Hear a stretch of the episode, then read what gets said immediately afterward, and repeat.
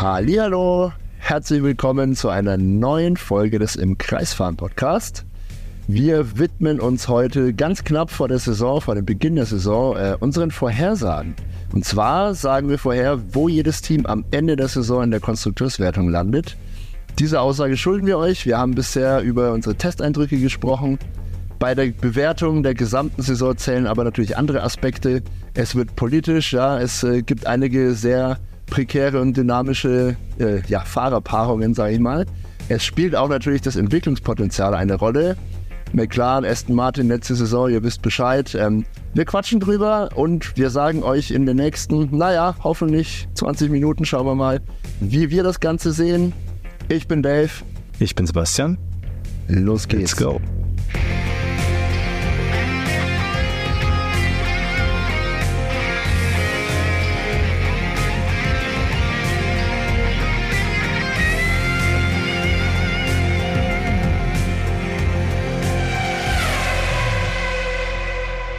Ja, es ist jetzt nicht mehr lange hin. Wir haben ganz wenige Tage noch bis zum Start der Saison 2024. Und äh, jetzt wird es wirklich höchste Zeit für unsere Saison Predictions. Dave und ich sind natürlich in uns gegangen und haben uns jetzt mal nochmal überlegt, wen wir denn am Ende der Saison dann auf welcher Platzierung sehen. Und äh, wenn wir mit wen, äh, von wem sprechen, dann meinen wir da die Teams natürlich. Also wir werden zwar ein bisschen über die Fahrer auch reden heute, aber es geht um die Teams selber. Ja, wie leistungsfähig sind die? Und wir arbeiten uns von hinten nach vorne. Und äh, wir sind uns, das ist eigentlich auch ganz lustig, äh, bei der Hälfte einig und bei der Hälfte nicht. Ich werde jetzt gleich mal ein bisschen ausklamüsern, äh, wo da sozusagen die Differenzen liegen. Aber äh, ganz hinten und ganz vorne, da sind wir uns einig. Vorne könnt ihr euch wahrscheinlich schon denken. Hinten hm, vielleicht auch. Wir reden von Platz 10. Wir steigen ein und wir sprechen über Haas. Haas, Dave, die Mannschaft, die ja wahrscheinlich mit dem mitunter kleinsten Budget operieren muss und äh, die noch dazu auch ein bisschen Unruhe in ihrem Team hatten. Jetzt mhm. vielleicht nicht mehr. Ähm, Günter Steiner musste gehen. Sein Nachfolger, sehr technischer Mensch, ähm, kann da vielleicht wieder ein bisschen mehr Ruhe reinbringen. So dieser Star-Faktor, den Günter Steiner mit reingebracht hat, so als strahlender, schillernder Teamchef, der ist jetzt weg. Ähm, man möchte sich anscheinend jetzt wirklich ganz seriös und wirklich ausschließlich äh, auf das Rennfahren konzentrieren und also die Störfaktoren, die vermeintlichen, dann ausschalten. Wir sind uns zumindest einig, dass das wahrscheinlich nicht so viel bringen wird. Vielleicht, dass sie anscheinend näher ranrücken. Ich weiß nicht, was du denkst. Würde mich jetzt mal interessieren. Also, wieso siehst du so wie ich auch Haas nur ganz hinten am Feld? Ja, also das ist ein Aspekt, den du schon angesprochen hast. Da ist ziemlich viel Unruhe im Team, zumindest im Winter. Ähm, war jetzt natürlich der Wechsel an der Führungsspitze. Auch Simone Resta ist äh, weg. Der war ja auch technischer ähm, Leiter bei Haas. Äh, hat da die Koordination mit Ferrari ein bisschen organisiert. Natürlich, die teilen sich ja sehr viele Komponenten, sehr viele Bauteile. Das muss natürlich auch alles gemanagt werden. Also in der Führungsriege ist das schon ein bisschen Bäumchen wechsel Spiel. Das hilft äh, selten. Das äh, wird sich auch noch ein Aspekt bei der einen oder anderen Mannschaft, über die wir gleich noch sprechen. Ähm, und zudem habe ich große Bedenken, was das Entwicklungspotenzial bei Haas angeht. Das war letztes Jahr schon eine ziemliche Gurke.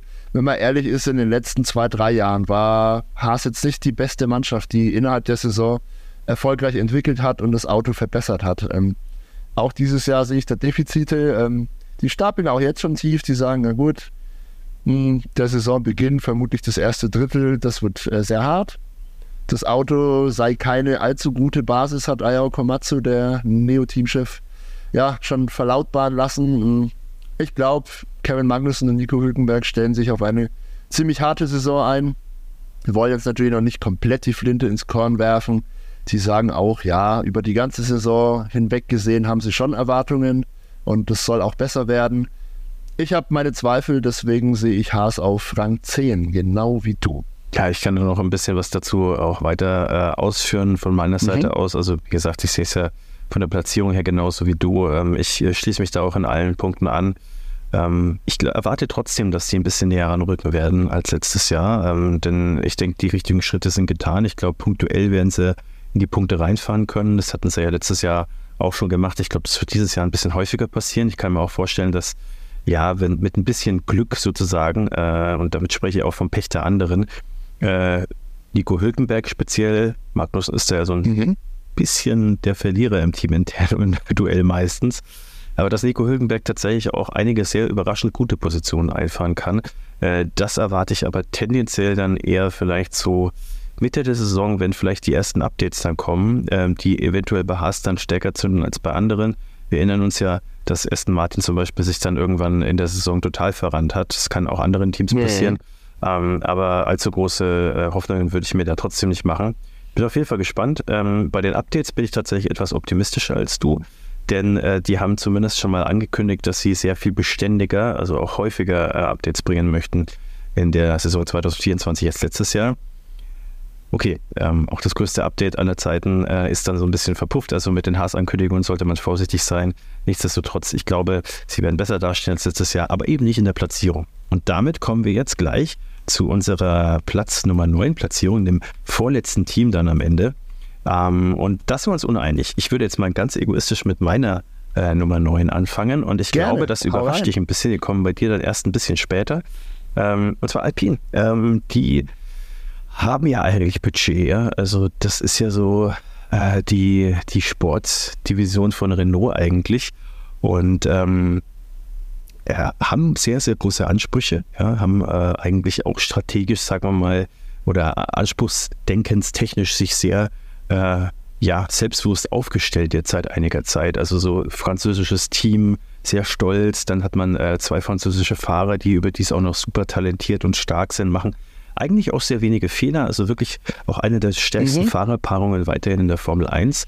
Ähm, aber was man jetzt schon so hören konnte, ist, äh, in den Preseason-Tests, da machten Gerüchte die Runde, dass sowohl Esteban Ocon als auch Pierre Gasly sich äh, langsam aber sicher mal äh, in erste Gespräche verwickeln mit anderen Teams, denn hm. äh, es scheint äh, nicht ganz rund zu laufen bei Alpine. Wir wissen, letztes, äh, letzte Saison gab es ein riesen Führungschaos. Das war eigentlich noch viel schlimmer als das, was bei Haas jetzt eigentlich los war. Bei Haas ist ja Absolut, relativ gesichert, ja. gesichert mhm. zugegangen. Bei Alpine ist da eigentlich komplettes Chaos und das ist so von der Führungs- Kieke her, so von der äh, Kontinuität her, von der Ruhe oder von der nicht vorhandenen Ruhe, eigentlich das Team, äh, das am schlechtesten aufgestellt ist aus meiner äh, Sicht. Sie haben, mhm. das muss man jetzt halt sehen, ähm, aber mutmaßlich auch nicht äh, den ganz großen neuen Wurf mit dem Auto hinbekommen. Sie hatten letztes Jahr ja schon einige Probleme, Stichwort äh, Lüftung. Äh, auch Drag war relativ hoch. das Auto war nicht so besonders gut motorisiert. Da wollten sie ja sogar eine Regeländerung ähm, ja. raushandeln. Ja. Und ähm, ja, ich, ich habe das Gefühl, bei denen ist über die Winterpause nicht so wahnsinnig viel gegangen. Ähm, die werden natürlich jetzt nicht schlechter mhm. dastehen als letztes Jahr. Also der jetzige Alpine wird sicherlich etwas schneller sein als der letzte äh, von 23, aber ich glaube trotzdem, dass alle anderen einen größeren Schritt nach vorne gemacht haben. Und ich glaube wirklich, die einzigen, die dann äh, am Ende unterm Strich hinter denen landen werden, wie gesagt, sind Haas. Jetzt würde mich interessieren, wen siehst du auf neun? Denn du siehst nicht Alpine auf neun. Ich sehe nicht Alpine auf 9, da sind wir uns nicht ganz einig. Ne? Ja. Meiner Meinung nach wird am Ende des Jahres äh, in der Konstrukteurswertung auf Rang 9 das Williams-Team landen. Mhm. Ähm, das hat einen relativ simplen Grund, ähm, beziehungsweise zwei. Ähm, mein Eindruck der Testfahrten ist da ausschlaggebend tatsächlich. Das Auto wirkt mir nicht besonders schnell. Es wirkt sehr unruhig. Die Hinterachse ist noch, äh, naja, tänzelt noch so ein bisschen. Und äh, Aspekt Nummer zwei, Logan Sargent hat da scheinbar nach wie vor seine Problemchen damit. Ähm, Alex Albon wird äh, die Probleme des Autos einigermaßen umfahren können, aber ich sehe es auf absehbare Zeit zumindest nicht, dass da aus eigener Kraft irgendwie ja, Punkte aufs Konto kommen. Von Alex Albon nicht und von Logan Sargent tatsächlich schon, ja, muss man leider sagen, gleich dreimal nicht. Der muss wirklich noch lernen, der muss zulegen. Ich denke, das kann er auch. Ja. Er hat, dürfen wir nicht vergessen, vor wenigen Jahren sich in der Formel 3 ein äh, ja, Kopf-an-Kopf-Rennen mit Oscar Piastri geliefert um den Titel damals. Also Talent ist grundsätzlich natürlich schon vorhanden. Formel 1 ist natürlich ein anderes Biest. Ähm, da muss Logan Sargent sich wirklich reinfuchsen, reinbeißen. Er war sehr optimistisch vor der Saison. Nach den Testfahrten, na, bin ich mir nicht so ganz sicher, wie es um sein Selbstbewusstsein steht. Ähm, ja, aufgrund dieser zwei Probleme, wie gesagt, das Auto scheint mir nicht gut, zumindest von vornherein. Inwiefern da Updates kommen und die was bringen, habe ich auch so ein bisschen meine Zweifel. Auch Williams hat nicht das größte Budget. Und die Technik ist, äh, oder ja, die Technik in der Fabrik, die Infrastruktur ist immer noch relativ veraltet. Ich sehe nicht, dass sie die Werkzeuge haben, da große Sprünge zu machen während der Saison. Ähm, deswegen sehe ich Williams auf 9. Ja, ich sehe sie tatsächlich acht. auf 8. Ja, Ja, also ich äh, sehe Williams auf 8. Ähm, ich äh, kann mir gut vorstellen, dass es so kommt, wie du sagst. Äh, alleine schon, weil Mhm. die Mittel bei Alpine natürlich deutlich äh, größer sind. Ähm, da gebe ich dir völlig recht. Bei Williams sehe ich trotzdem den Vorteil äh, in der Führung. Die ist definitiv ja, Ja, wesentlich ruhiger, wesentlich erfahrener. Ähm, und äh, ich, den traue ich einiges zu. Äh, ich gebe dir recht, also das sah jetzt überhaupt nicht gut aus, äh, was, die, was die Tests angeht. Ähm, Albin war sehr, sehr fleißig. Der hat allein am letzten äh, Tag weit über 100 Runden abgespult. Natürlich auch der Tatsache geschuldet, dass ähm, ja, Logan Sargent gar nicht erst irgendwie am ersten, letzten Tag rausgefahren ist. Ähm, natürlich ist es, äh, und wir reden ja hier von den Teamwertungen, ähm, grundsätzlich mal ein großes Handicap äh, im Vergleich zu Alpinen, dass man halt kein, keine so starke Fahrerpaarung hat. Ja. Ähm, wobei Mhm. ich natürlich von der reinen, was heißt natürlich, aber ich persönlich sehe von der reinen fahrerischen Klasse Elben tatsächlich ein Stückchen über äh, den beiden französischen ähm, Mhm. Fahrern. Nicht viel, aber ähm, ja, das äh, wird ihm im Zweifel nicht helfen, wenn das Auto nichts taugt. Kann mir aber vorstellen, dass Williams das im Laufe der Saison ähm, ja, halbwegs ausgebügelt bekommt. Und man darf nicht vergessen, der letztjährige Williams, der war ja auch kein perfektes Auto, der war vor allem auf den Geraden schnell ähm, und in den Kurven, äh, das war äh, schon sehr problematisch, ähm, je nachdem, was für eine Art Kurve äh, da sozusagen Überhand hatte auf der jeweiligen Strecke, äh, hat halt Ja. äh, Alex Albon dann eben ja mit seiner ganzen Klasse und seiner Erfahrung das halbwegs ausbügeln können. Dann auch die, den Batteriestatus dann immer so gehalten, dass er auf den äh, Streckenteilen, wo es halt brenzlig wurde, dann da noch ein bisschen was nachlegen konnte. Das hat er sehr, sehr Mhm. schlau gemacht. Ich glaube an ihn und ähm, das könnte reichen, ja. Also bin gespannt, aber Ja. da äh, würde ich mich nicht wundern, wenn, wenn am Ende du recht behältst. Ich glaube, Ja, schauen wir wir haben mal. so einen kleinen Switch, denn du auf sitzt Platz 8, genau, Mhm. auf Platz 8 sehe ich nämlich Alpine. Äh, also wir sind da nicht weit auseinander, was unsere Prognose angeht. Ähm, du hast zu Alpine schon sehr vieles gesagt, dem stimme ich grundsätzlich auch ähm, ja, zu. Ne? Führungsqualität ist da immer ein Problem gewesen, leider. Ähm, für mich kommt noch erschwerend hinzu der Verlust von Alan Permain. Der Mhm. war ja ein Urgestein im Team Enstone, der war ja tatsächlich zu Michael Schumachers Zeiten, glaube ich. Damals hieß das Team noch Benetton, aber im Großen und Ganzen ist es die gleiche Fabrik äh, und zu großen Teilen auch wirklich noch ähm, ja, eine ähnlich aufgestellte Mannschaft.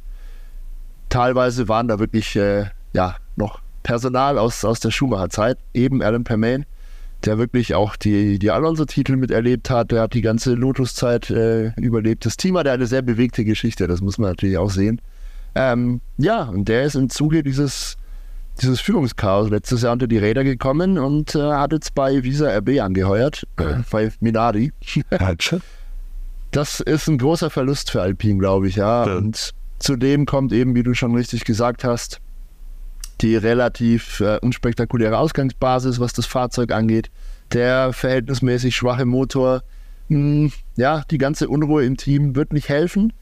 Warum ich Alpine trotzdem ein bisschen einen Hauch vor Williams sehe, ist, ähm, ich glaube, die Basis vom Auto her ist trotzdem noch ein bisschen besser als bei Williams. Und das ist ein scheint mir zumindest, ja, persönliche, persönliche Meinung natürlich, ähm, es scheint mir ein bisschen allroundiger zu sein. Ja. Ich denke, wie du gerade schon gesagt hast, der Williams hat so ein bisschen eine gewisse Charakteristik und ähm, ja, kommt mit oder kam bisher, das zieht sich aber oft durch mehrere Generationen natürlich, kam bisher auf äh, Strecken mit langen Geraden gut zurecht, relativ windschnüpfriges Auto. Ich gehe mal davon aus, dass es ganz ähnlich ist dieses Jahr. Der Alpine ist wahrscheinlich eher ein Allround-Auto, das auf allen Strecken so halbwegs mithalten kann. Und die Fahrerpaarung ähm, halte ich insgesamt auch für deutlich stärker Mhm. als bei Williams. Ja. Gut, Alex Albon ist natürlich auch ein sehr guter Pilot. Sehe ich auch noch auf einem ähnlichen Niveau wie Ocon und Pierre Gasly. Ähm, insgesamt sind Gasly und Ocon aber natürlich eine stärkere Fahrerpaarung und äh, die motivieren sich auch ganz ordentlich. Da ist natürlich der französische Nationalstolz auch ein bisschen dabei und die beiden haben eine persönliche Geschichte, äh, zu zweit natürlich. Ähm, ich denke, die werden sich zu Höchstleistungen antreiben und wie du auch schon richtig gesagt hast, die fahren beide um ihre Zukunft. Äh, sie kokettieren ein bisschen mit einem Wechsel eventuell. Mal sehen, wie es kommt. Ich denke, Alpine wird auf 8 landen. Kommen wir noch zu Platz 7. Wie schaut's da Da aus? Ich glaub, wieder da sind wir uns wieder ja. einig. Und zwar auf Platz 7 Ja. sehen wir beide Kick F1 Steak, nee, doch, Steak F1 Steak Kicksauber. F1 Ja. Team. Ja, Steak Oh F1, Gott, Sauber, es ist alles ja, Das Sauberteam. das Sauberteam, ja. Schweizer, Schweizer Roder. so sieht's aus und äh, da sind wir uns einig. Ähm, ich erwarte tatsächlich, ähm, wenn man sich mal äh, die letzte Konstrukteurswertung anschaut von 2023, ähm, wird man es ja direkt sehen. Ähm, wir erwarten beide, dass die sich steigern. Müssen sie eigentlich auch so langsam, denn äh, Audi plant zumindest, äh, Stand jetzt, 2026 die Formel Ja. 1 einzusteigen, dieses Team zu übernehmen, äh, also dann auch operativ komplett. Und ähm, da muss man jetzt schon äh, langsam darauf hinarbeiten. Im Hintergrund tut man das ja auch. Ähm, spannende Geschichte. Ähm, man Mhm. hat eigentlich auch keine schlechte Fahrerpaarung tatsächlich mit Valtteri Bottas und äh, mit äh, Joe Guan Yu. Ähm, der Chinese ist ja äh, starker, äh, ja, Rookie ist er jetzt nicht mehr. Er kommt jetzt auch in seine dritte. Formel 1-Saison. Ähm, Mhm. War, äh, muss man auch fairerweise sagen, wie Valtteri Bottas äh, 2023 natürlich schwierig für ihn. Ja, also beide sind da so ein bisschen blass geblieben, weil das Auto einfach nichts hergegeben hat. Äh, bei Bottas ist Anfang der Saison auch extremes Pech dazu gekommen. Ähm, aber was mich äh, freut, äh, der gute Valtteri, äh, der ist so eine Frohnatur, der äh, ist so ein Charakter. Ich glaube, der, äh, der freut sich so richtig auf die neue Saison. Ähm, wer äh, dem. Instagram-Account von äh, Stake F1 folgt, äh, der äh, kriegt da inzwischen auch sehr coole äh, Sachen Ja. mit äh, Valtteri geboten. Der Admin und äh, ja, äh, der gute Finde, die sind da sehr auf Zack, also unbedingt mal reinschauen. Äh, Es sind lustige Sachen dabei. Und ich glaube, die Stimmung ist grundsätzlich gut. Ähm, und das Auto scheint schon eine starke Vor äh, Fortentwicklung zu sein zum letzten Jahr. Ähm, Ja. Deswegen äh, hoffe ich mir da einiges. Und ich glaube, du siehst es ganz ähnlich. Ich sehe es sehr, äh, sehr ähnlich, ja. Äh, die Plattform scheint sehr gelungen zu sein und mein, mein großes Faustpfand, warum ich sauber auf dem Weg nach vorne sehe, auf jeden Fall und auf Platz 7, genau wie du, äh, kann man in zwei Worten zusammenfassen, die heißen James Key.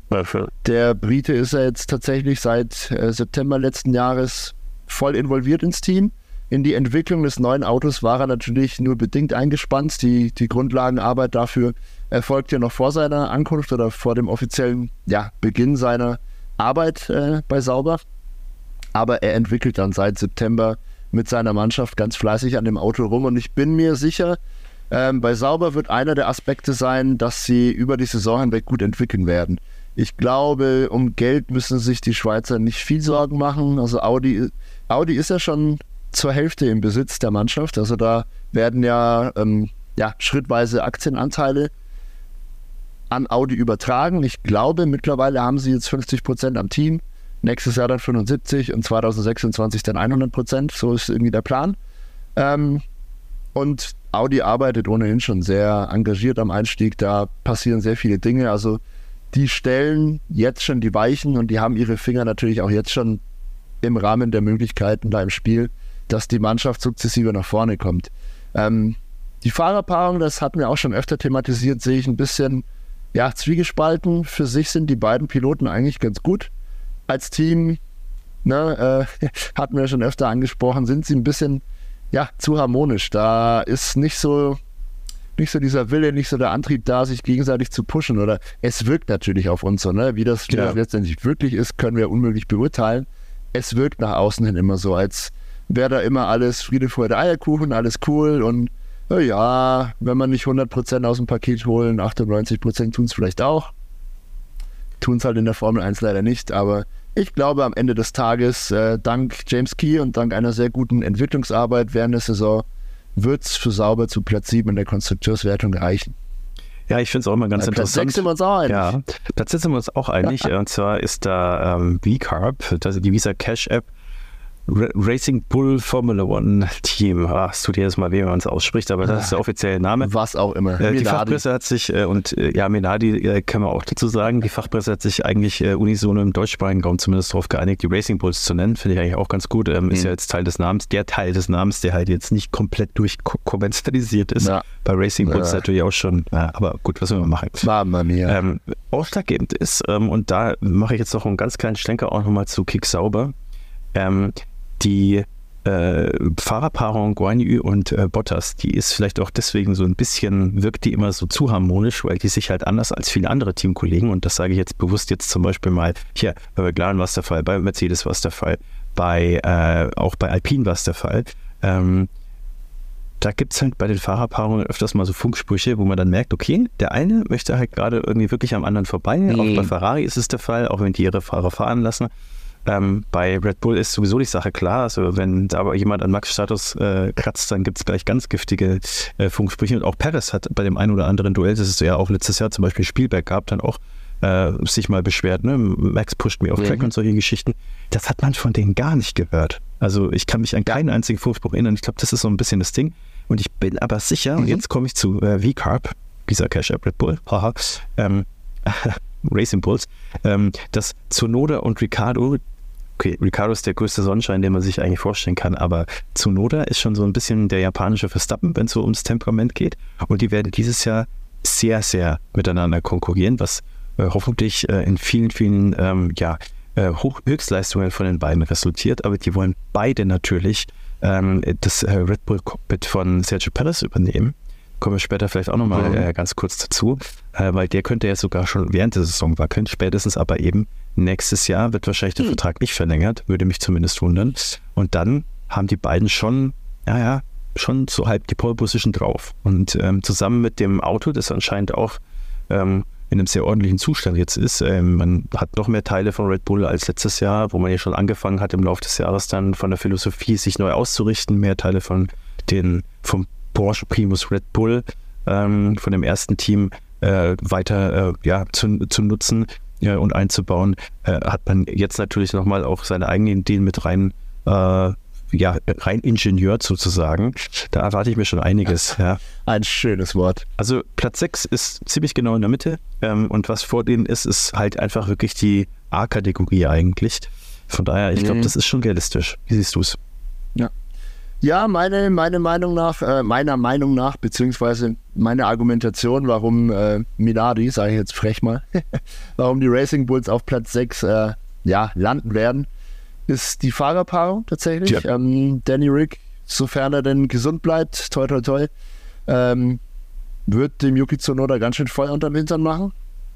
Und beide fahren um ihre Zukunft. Mhm. Die haben ja auch äh, letztes Jahr mal in, in, irgendeiner Stelle mal prophezeit, eine dieser beiden Karrieren steht hart auf der Kippe. Wer auch immer jetzt da die Oberhand behält in dem Duell, darf sich glücklich schätzen und der andere wird ganz schön bangen müssen um seine Zukunft in der Formel 1, wie auch immer das geartet ist. Also da ist richtig Zunder drin. Und ähm, ein anderer guter Grund, warum es richtig nach vorne geht, ist die neue Führungsriege. Ja? Laura Mackies und Peter Bayer haben jetzt eine Doppelspitze, die den ja, altgedienten Franz Toast ersetzt. Ähm, und eben Neuzugänge, wie zum Beispiel Alan Permain von äh, ja, Alpine kam dazu und noch einige andere namhafte ja, Techniker aus, aus, der, aus Konkurrenzteams. Ich glaube, wenn die Teamführung, die Mannschaft da gut zusammengeschweißt kriegt, wird es auch äh, entwicklungstechnisch gut nach vorne gehen. Bin sehr froh äh, zu sehen, dass neben den ganzen Teilen, die von äh, Red Bull dann wirklich übernommen wurden, auch viele, viele eigene äh, Lösungen am Auto sind. Und ich bin überzeugt, dass das genau der richtige Weg ist. Ja, so viel kopieren wie geht, aber verstehen, warum die Teile funktionieren, die man von Red Bull übernimmt und dann mit eigenen Lösungen garnieren und versuchen, noch mehr Leistung rauszuholen. Andernfalls steigt denen nicht nur Zach Brown aufs Dach, sondern die ganze Charge an, an Konkurrenz-Teamchefs, die sich da schon, ja, des Themas angenommen hat, dass es einfach gar nicht geht, dass einem Konzern zwei Teams gehören. Aber das ist ein Fass, das möchte ich an der Stelle jetzt nicht aufmachen. Da sprechen wir sicher wann anders noch zu Genüge drüber. Solange äh, die Racing Bulls ähm, eine gewisse Individualität äh, sich bewahren, was die Konstruktion angeht des Autos und ähm, ja, die Art und Weise, wie sie das Team führen, ist das ein super Weg und sportlich, glaube ich, stehen alle Zeichen darauf, dass es nach vorne geht. Und zwar auf Platz 6, wie wir beide uns einig sind. Das spricht zu Platz 5, da sind wir uns nämlich nicht mehr einig. Und äh, da muss ich jetzt gleich mhm. mal vorweg schicken. Also alles zwischen Platz 5 und Platz 2 sehe ich grundsätzlich sehr nah zusammen. Für mich sind Platz 4 ja. und 5 und Platz 2 und 3 jeweils. Ich auch. Äh, Nochmal, also ne, 4 und 5 nah zusammen und die wiederum nicht weit weg von 2 und 3, aber 2 und 3 nehme ich schon mal weg, vor, äh, nehme ich schon mal vorweg, so muss ich sagen. Die äh, sehe ich tatsächlich nochmal einen Ticken besser. Aber fangen wir an mit Platz 5 und da sehe ich tatsächlich erst Martin. Ähm, und ich, wie gesagt, Endwertung. Ähm, während der Saison, glaube ich, wird es immer so ein bisschen fluktuieren, ähm, wie wir es ja auch schon letzte Saison gesehen haben. Da war Ferrari irgendwie so der Number One Chaser von Red Bull. Danach war es mal irgendwie dann punktuell Mercedes, dann irgendwie dann hauptsächlich McLaren ab irgendeinem Zeitpunkt. Ähm, Aston Martin sehe da äh, zwar diese Saison, sage ich mal, häufiger über die Saison gesehen, also kontinuierlicher äh, als, als nächsten Jäger.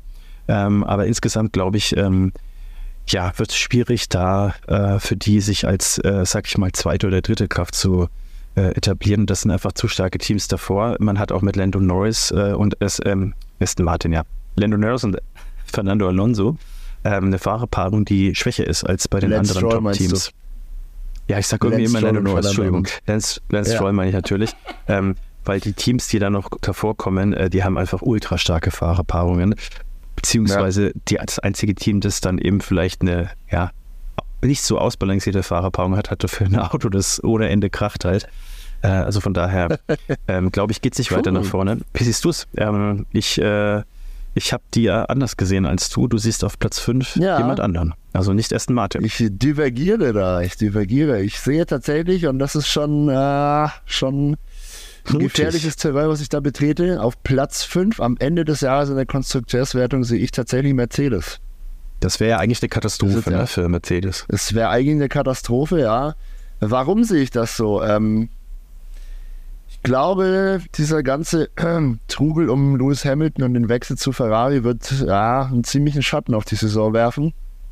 Das wird zwischen George Russell und Lewis Hamilton über kurz oder lang dann auch problematisch. Ja, es gab ja letztes Jahr schon und da war ja alles noch eingetütet, dass beide wirklich äh, langfristig zusammenfahren. Auch da gab es schon und zwar von Seiten George Russell öfter mal so Ansagen, so, ey Leute, fahren wir jetzt hier gegeneinander oder fahren wir gegen die anderen? Wie schaut es denn da aus? Also er hat da schon durch die Blume ein bisschen ähm, das, das Teamwork in Zweifel gezogen.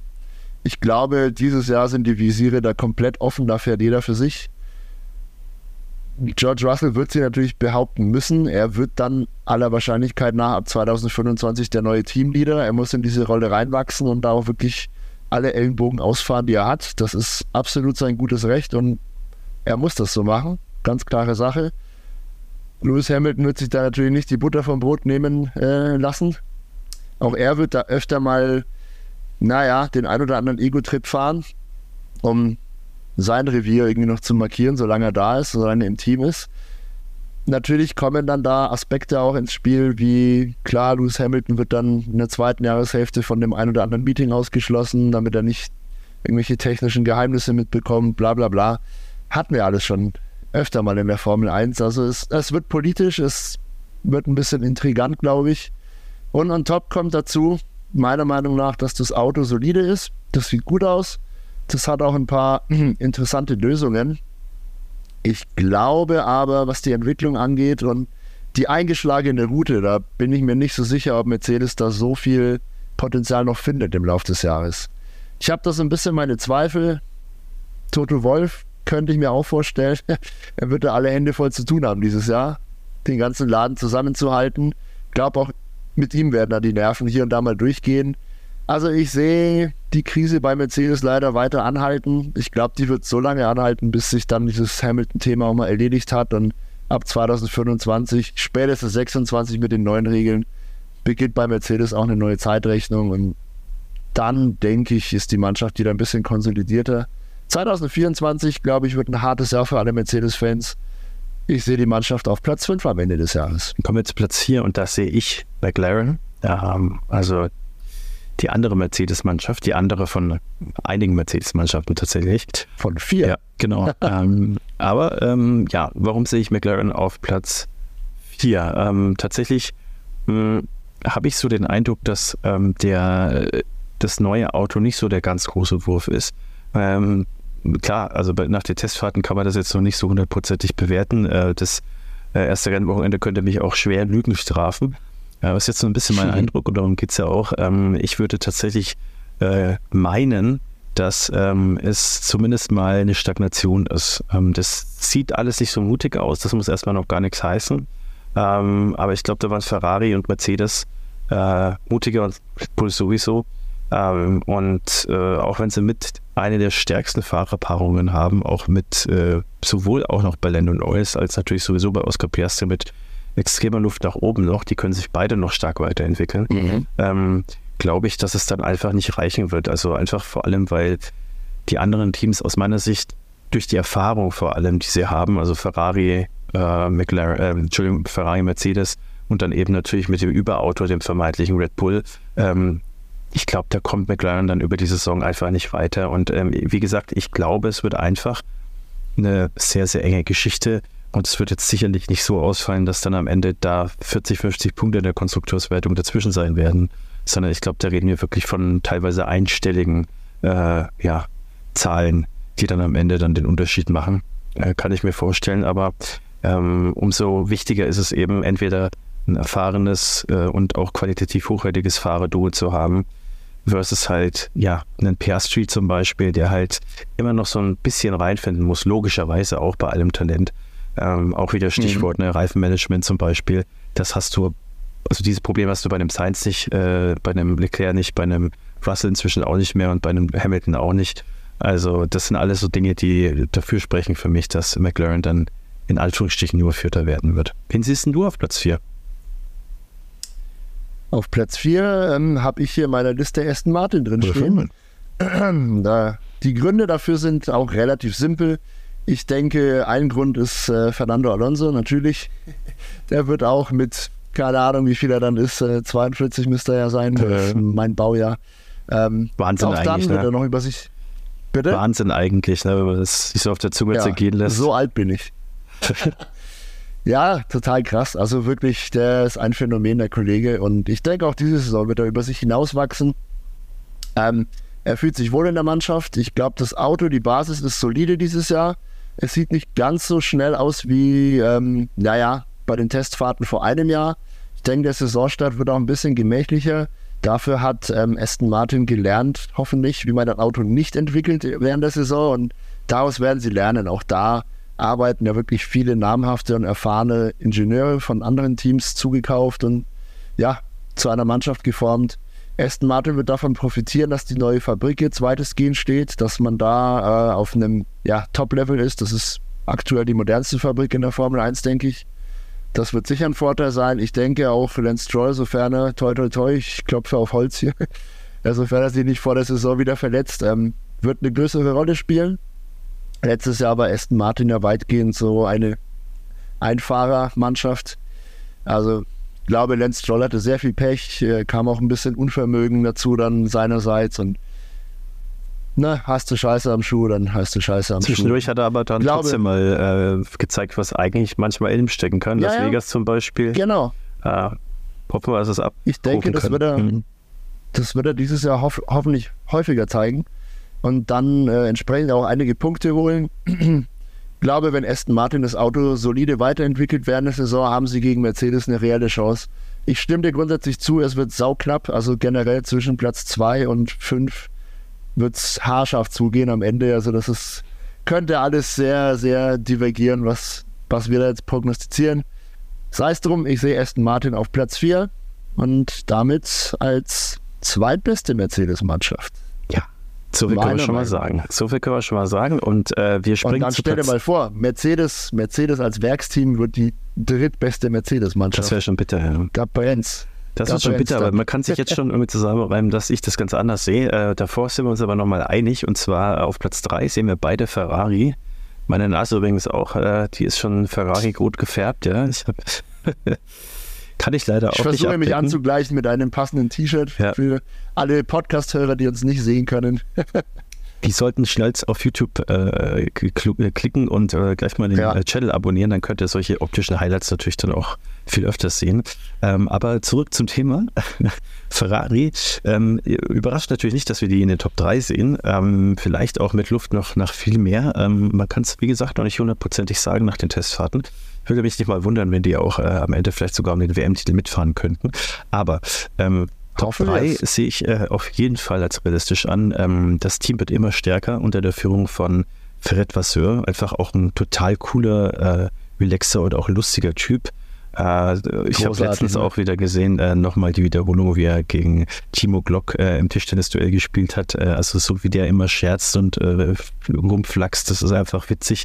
Äh, aber halt auch einfach fachlich richtig, richtig gut und hat Ferrari auch schon wirklich, ja. äh, sage ich mal, auf Linie gebracht. Ne? Also wenn man schaut, wie 22 Ferrari da strategisch kann man es ja fast gar nicht nennen, eigentlich unterwegs war teilweise, ähm, wie Entscheidungsfindungen oder Nicht-Entscheidungsfindungen dann teilweise im Rennen getroffen wurden, mhm. wo dann Carlos Sainz gefragt wurde, äh, hier willst du dieses und jenes. Äh, und, und, der sich dann einfach, Leute, das müsst ihr doch wissen eigentlich, ne? Auch ja. völlig zu Recht. Es gab es ganz, ganz selten auch mal letzte Saison, aber viel weniger. Es gab keine so Slapstick-Einlagen irgendwie, dass mal bei Boxenstops Reifen gefehlt haben plötzlich oder so. Ähm, also es wird viel besser, äh, auch das Auto insgesamt auch äh, besser, äh, aber noch nicht so, wie man es haben wollte. Das jetzige Auto soll sehr viel ruhiger sein, äh, sehr viel berechenbarer und das hat ja sowohl Sainz als auch äh, Leclerc zurückgehalten, auch äh, bessere Ergebnisse zu fahren, weil sie ja am Limit dann immer damit rechnen mussten, dass das Auto irgendwelche Faxen macht und äh, man dann abfliegen äh, musste. Da ist man im Rennen natürlich extra vorsichtig.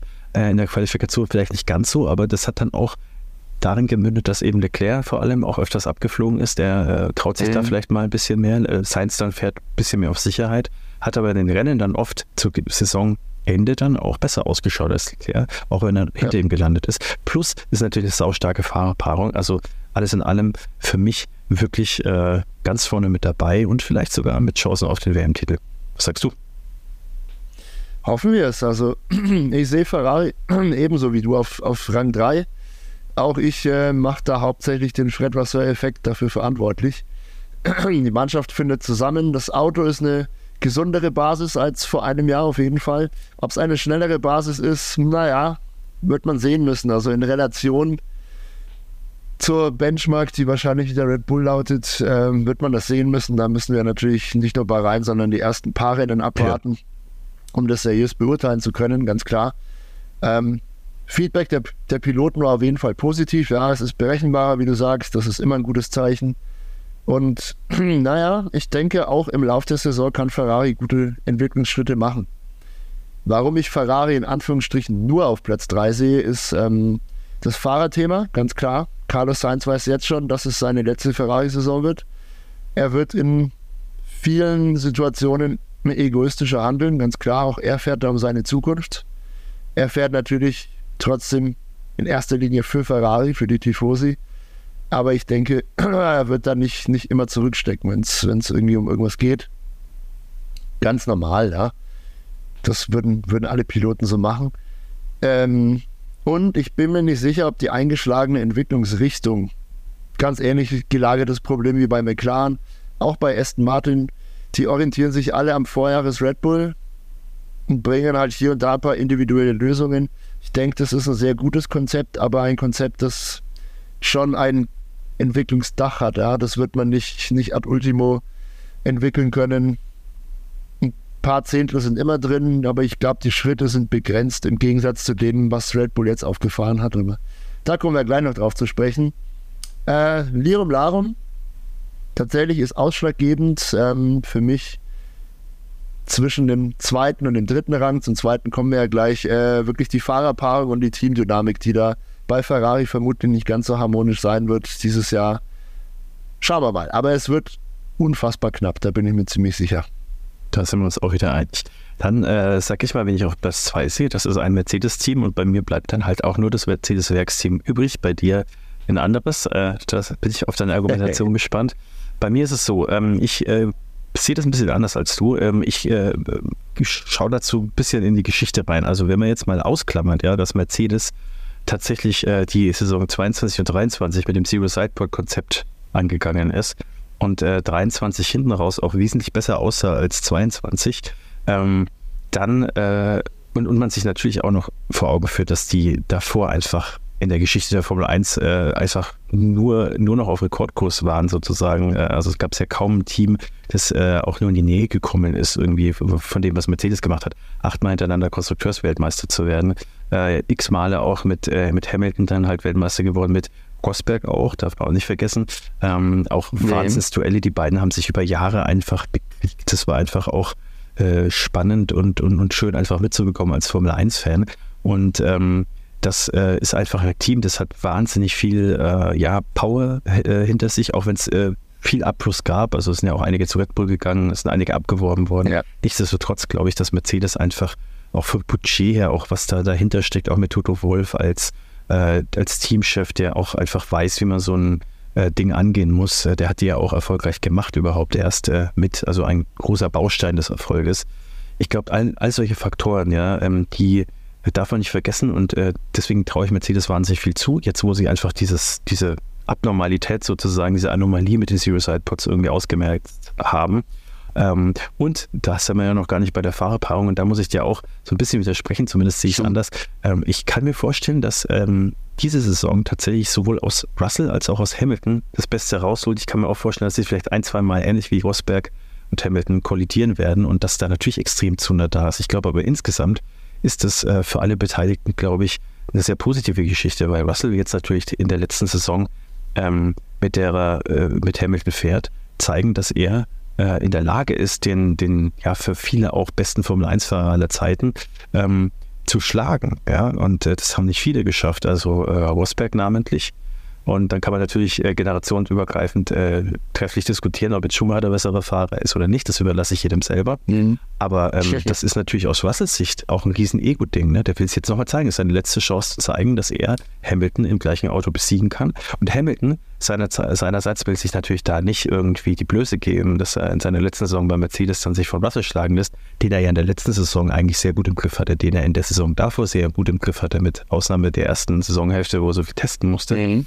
Ähm, vor allem äh, Hamilton ist so fit wie noch nie, wenn du mal auf äh, seinen Instagram-Account schaust, der hat noch nie so shredded ausgeschaut. Ja. Ähm, ich weiß noch vor ein paar Jahren, da war so ein bisschen fettpölzig, nicht so Sixpack, jetzt ist es eine absolute Maschine. Ich glaube, der ist vom Mindset so krass unterwegs wie noch nie. Der will es wissen und wenn das Auto hergibt, äh, was Mercedes sich erhofft, dann glaube ich, dann führt er an Platz zwei nichts an Mercedes vorbei. Ähm, ja, jetzt bin ich gespannt, äh, wie deine Argumentation zum anderen Mercedes-Team lautet. Dem muss ich jetzt natürlich äh, gekonnt widersprechen. Kann natürlich genauso sein, dass das hier eintritt, was du, was du gesagt hast. Also es ist, sind einfach alles nur unsere persönlichen Eindrücke und es kann so oder so laufen oder wahrscheinlich läuft es eh ganz anders. Kennt man ja. Ich habe auf Platz 2 ein Mercedes-Kundenteam und zwar McLaren. Ähm, warum? Ganz einfach. Drei Gründe dafür. Grund Nummer eins. Die, die Basis, die sie ähm, dieses Jahr haben. Ja? Das Auto, was jetzt aus den Startlöchern gekommen ist bei den Tests in Bahrain, mit dem sie in die Saison gehen, ist deutlich, deutlich besser als das, was sie letztes Jahr zur Verfügung hatten. Wir erinnern uns, da sind Lando Norris und Oscar Piastri ja wirklich auf Platz 17, 18, 19 rumgefahren. Es ging einfach nicht schneller. Ich denke, dieses Jahr kommen sie ja vom Start weg locker in die Top 10 mindestens. Grund Nummer zwei sind die beiden Piloten, Oscar Piastri und Lando Norris wissen, wie ihre Zukunft aussieht, nämlich noch ein paar gemeinsame Jahre zusammen bei McLaren. Die Zukunft ist geklärt, die beiden werden zusammenwachsen, die werden sich pushen, ohne Frage. Ja, das hat Oscar Piastri ja letztes Jahr schon ganz gut getan. Ja. Lando Norris hat schon gemeint, huiui, muss er sich ganz schön strecken, damit er den hinter sich hält und das ist ihm auch nicht immer gelungen. Das wird dieses Jahr eine gesunde Fortsetzung finden, denke ich. Äh, und damit haben sie eigentlich allen Teams da vorne einiges voraus, ja. Die anderen Fahrerpaarungen stehen unter, naja, so semi-guten Sternen, ja. Paris Verstappen, hm. bei Ferrari wird Carlos Sainz gehen, da könnte es krachen. Bei Aston Martin ist, naja, das Gefälle auch relativ groß, sag ich mal. Bei Mercedes haben wir diese Situation, dass Lewis Hamilton das Team verlassen wird und na, wie du sagst, das kann natürlich dazu führen, dass beide ihre Höchstleistung bringen und sich da gegenseitig antreiben, kann aber auch relativ schnell äh, in die andere Richtung gehen. Und ich glaube, das sind die Probleme, die McLaren eben nicht hat. Und Grund Nummer drei, warum ich denke, dass sie auf Platz zwei landen, ist ähm, das eigene Vertrauen in die ähm, Entwicklung während der Saison. Die haben ja letztes Jahr ein unglaubliches Märchen hingelegt und wirklich aus dieser orangenen Gurke fast ein Siegerauto gemacht, ja, gegen Ende der Saison. Wenn ihnen ähnliche Schritte dieses Jahr gelingen und wie ich gerade schon gesagt habe, die Basis ist viel gesünder, viel höher, ähm, dann kann sich dieses Auto hervorragend entwickeln mit den beiden Piloten, die sich da gegenseitig anspornen werden. Denke ich, werden die konstant um Podien fahren und vielleicht um den einen oder anderen Sieg deswegen, meiner Meinung nach, wird McLaren auf Platz 2 landen am Ende des Jahres. Dann bleibt natürlich nur noch, bleibt nur noch eine Mannschaft 1. über. Das ist natürlich Red Bull. Und äh, auch wenn ich glaube, dass ähm, ja, ähm, grundsätzlich das Feld sehr viel näher als sie ranrücken wird. Ich glaube auch, dass Verstappen es nicht schaffen wird, die Rekordsaison ähm, hinsichtlich der Anzahl von Siegen äh, zu wiederholen von letztem Jahr. Das war ja unglaublich, was er da geleistet hat in Verbund mit seinem Auto. Ähm, das das glaube ich mhm. nicht.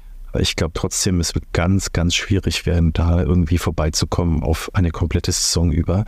Was natürlich äh, vielleicht ja. auch dagegen spricht, dass äh, Verstappen bzw. Red Bull so alles wegdominiert, ist natürlich einerseits die Fahrerpaarung, ist bei anderen stärker und natürlich, wenn das Feld näher zusammenrückt, mhm. dann nehmen sich auch alle gegenseitig mehr Punkte weg. Und ähm, äh, das äh, kann sich natürlich dann auch negativ auf das Punktekonto von Max Verstappen ähm, auswirken. Ähm, und ein letzter Punkt noch, äh, den ich zu sagen habe, ist, dass ich es tatsächlich äh, mir auch vorstellen kann, ähm, wenn auch mit sehr geringer Wahrscheinlichkeit, dass Paris jetzt mal endlich in seinem Mindset äh, es schafft, ja, äh, länger als die ersten vier Rennen die ganze Sache offen zu halten zwischen ihm und dem guten Verstappen. Ähm, und vielleicht dann auch das Auto sich nicht in einer Art und Weise weiterentwickelt oder weiterentwickelt wird, äh, die sozusagen ja, Paris äh, Kopfschmerzen bereitet, ähm, sondern er damit genauso gut zurechtkommt wie Max Verstappen. Und dann könnte, ja, es zumindest mal für ihn ganz gut ausschauen, aber tendenziell wahrscheinlich dann für den Rest des Feldes noch schlechter, weil wenn ein starker Perez im Red Bull sitzt, ausgesetzt der ist wieder ähnlich stark wie letztes Jahr, also der Red Bull, mhm. dann äh, glaube ich, kann die Konkurrenz so langsam aber sicher sich dann auch schon auf die Saison 25 vorbereiten. Ja, was sagst du? Ja, dem habe ich nicht allzu viel hinzuzufügen. Also, na, Einzige noch vielleicht, was, was, was du jetzt noch nicht erwähnt hast, ist, ähm, dass der neue Red Bull ja wirklich konzeptionell eine, naja, ganz neue Baustelle, eine neue Dimension ist in diesem, innerhalb dieses Reglements.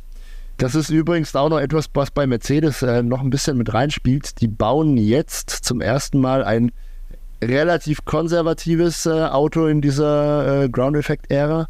Und das müssen sie auch erstmal lernen zu verstehen. Mhm. Ich glaube, das ist auch ein Defizit, warum ich äh, Mercedes so weit hinten sehe. Die haben einen Erfahrungsrückstand von zwei Jahren, muss man ganz klar sagen. Ja? Die anderen, zumindest zu großen Teilen, haben immer, immer hier und da schon ein bisschen Red Bull-Lösungen kopiert. Ähm, Mercedes macht das jetzt gerade zum ersten Mal. Deswegen wird es schwierig. Und Red Bull macht jetzt ein ganz neues Fass auf. Ja, die haben ein ganz neues Konzept an den Start gebracht. Das funktioniert aber vom Start weg. Also während der Testfahrten gab es da eigentlich nur glückliche Gesichter und da schien es überhaupt keine Probleme zu geben. Das ist ein besorgniserregendes Zeichen für die Konkurrenz. Und die paar schnellen Runden, also Red Bull war ja selten mal ganz vorne, so an der Spitze, nur am ersten Testtag, meine ich. Aber wenn sie mal wollten, dann kamen die Zeiten wirklich so Knopfdrücken, ja. mit dem Fingerschnippen komplett mühelos, spielerisch, ja, kann man sagen. Und ich glaube, wir werden in den ersten paar Saisonrennen schon ganz klar erkennen, wo die Richtung hingeht. Und ich glaube, Suzuka, also Japan, ist bereits das vierte Rennen des Jahres. Ja. Da mutmaßt man ja schon, dass da noch ein großes Upgrade an den Red Bull kommt. Zero Vielleicht etwas in Richtung Zero Side Pod oder nicht. Ähm, ja, wird gemunkelt, mal sehen, wie es kommt. Ähm, also da ist grundsätzlich aber auch, ne, weil es ein neues Konzept ist, ist das Entwicklungspotenzial viel, viel höher. Und genau das ist ja der Grund, warum sie das gemacht haben. Adrian Newey hat ja gesagt, die anderen werden wahrscheinlich unsere Lösung kopieren. Da werden wir uns schwer tun, vorne zu bleiben. Deswegen mache ich mal was ganz anderes und mal gucken, wie es wird. Natürlich wird es gut. Ähm, tja, wie gut, werden wir dann gleich sehen. Äh, das erste Rennen des Jahres steht ja schon vor der Tür und da freuen wir uns mega drauf. Ja, dann äh, sind wir auch schon am Ende der Episode angekommen. Würde ich sagen, äh, schreibt uns doch gerne in die Kommentare, was ihr glaubt, äh, wer vorne oder wer ganz hinten die Saison abschließen wird und äh, ja, vielleicht auch, wer eure, euer Tipp ist für den heißesten Anwärter auf den Weltmeistertitel 2024. Wir haben noch äh, eine weitere Episode im Köcher ähm, als äh, ja, kleines Schmankerl, bevor wir dann wirklich auch in die äh, Preview gehen, wie wir das auch letzte Saison immer gemacht haben. Also Preview mhm. zu, zum Bahrain Grand Prix und dann nach dem Bahrain Grand Prix natürlich auch unsere Analyse. Ähm, wir sind nächste Episode ähm, für euch da mit äh, ja, insgesamt zehn steilen Thesen zur nächsten Saison. Was könnte da Verrücktes auf uns warten, Verrücktes passieren? Ihr erfahrt es auf jeden Fall. Bleibt dran, abonniert den Kanal, damit ihr die Folge nicht verpasst. Und dann würde ich sagen, sehen wir uns im nächsten Video. Bis dann. Tschüss. So machen wir das. Macht's gut. Ciao. Ciao.